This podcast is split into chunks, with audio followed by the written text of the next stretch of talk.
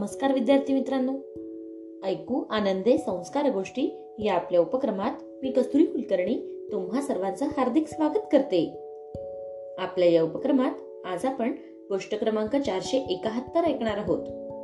बालमित्रांनो आजच्या गोष्टीचे नाव आहे ढोल. चला तर मग सुरू करूयात आजची गोष्ट. ढम ढम ढम ढम ढम असा ढोलाचा आवाज ऐकून अंगणात बसलेला राजू एकदम उठून उभाच राहिला होता. शेजारच्या गल्लीत काय चाललंय जरा बघून तरी येऊयात असा विचार त्यानं केला. थोड्याच वेळात राजू उड्या मारतच घरी आला. त्याची आई बाजारात निघाली होती. राजू तिला म्हणाला आई माझ्यासाठी बाजारातून एक ढोल आण ना. काही न बोलताच त्याची आई बाजारात निघून गेली. आईने शेतातलं धान्य बाजारात विकलं आणि त्या पैशातून पीठ आणि मीठ विकत घेतलं. ढोल घेण्यासाठी मात्र तिच्याकडे पैसेच शिल्लक राहिले नाहीत. राजूसाठी काही घेता आलं नाही याच मात्र तिला फार वाईट वाटत होतं. पण ती तरी काय करणार? रस्त्यात तिला एक लाकडाचा तुकडा मिळाला.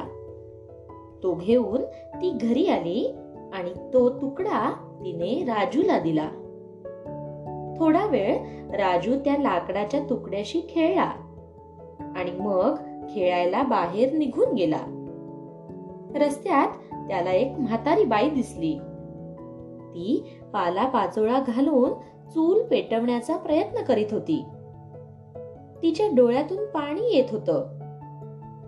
राजूला तिला बघून वाईट वाटलं. मग त्यानं त्या म्हाताऱ्या बाईला विचारलं आजी तुम्ही का रडता? आजीबाई म्हणाल्या मी रडत नाही. पाला पाचोळा ओला आहे म्हणून चूल पेटतच नाहीये. मग राजू म्हणाला एवढंच ना. हे माझ्याकडचं लाकूड घ्या. त्यानं चूल लगेच पेटेल. आजी खुश झाली. तिने राजूला एक पोळी दिली.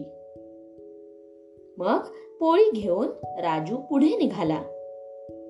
पुढच्या गल्लीत कुंभाराची मुलगी रडत असलेली त्याला दिसली. राजून तिच्या आईला तिच्या रडण्याचं कारण विचारलं. आई म्हणाली तिला भूक लागलीये. म्हणून ती रडतीये. मग राजून लगेचच आपल्याकडची पोळी तिला दिली. ती छोटीशी मुलगी लगेच रडायची थांबली. मुलीच्या आईनं राजूला प्रेमानं एक मातीचा घडा भेट म्हणून दिला. मग घडा घेऊन राजू नदी किनारी गेला. तिथे एक धोबी आणि त्याची बायको भांडत होते. एकच घडा शिल्लक होता. तो देखील फुटला. आता पाणी कसं उकळणार? हे ऐकून राजून आपल्याकडचा घडा त्यांना देऊन टाकला. धोबी खुश झाला आणि त्यानं राजूला एक गरम कोट दिला. कोट घालून राजू मोठ्या ऐटीत चालू लागला. जाता जाता राजूला रस्त्यावरच्या पुलाजवळ एक म्हातारा माणूस दिसला. राजून पाहिलं की तो म्हातारा थंडीत कुडकुडत बसला आहे. त्याला पाहून राजूला त्याची दया आली. म्हणून राजून त्याला आपला गरम कोट देऊन टाकला. म्हातारा माणूस म्हणाला बाळ तू फार दयाळू आहेस. मला तुला काहीतरी द्यायचं आहे. माझा घोडा तू घेऊन जा. मग राजू घोडा घेऊन जात असताना वाटेत त्याला एक वराड भेटलं. ते सगळे जण एका झाडाखाली बसले होते. काय झालं? असं राजून विचारल्यावर ते म्हणाले नवरदेवाला घेऊन जाण्यासाठीचा घोडा अजून आलाच नाही. आता तर मुहूर्त देखील टळून जाईल. हे ऐकल्यावर राजूने आपला घोडा त्यांना दिला. मग वराडी मंडळी फार खुश झाली. नवरदेवानं राजूला म्हटलं तुला काय हवंय ते माग.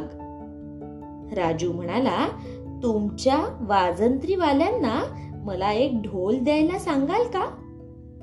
तेव्हा नवरदेव म्हणाला हो तर सांगतो की आणि त्यानं वाजंत्रीवाल्यांना राजूला एक ढोल द्यायला सांगितला.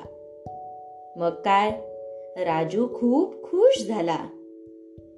ढोल घेण्याची त्याची इच्छा पूर्ण झाली.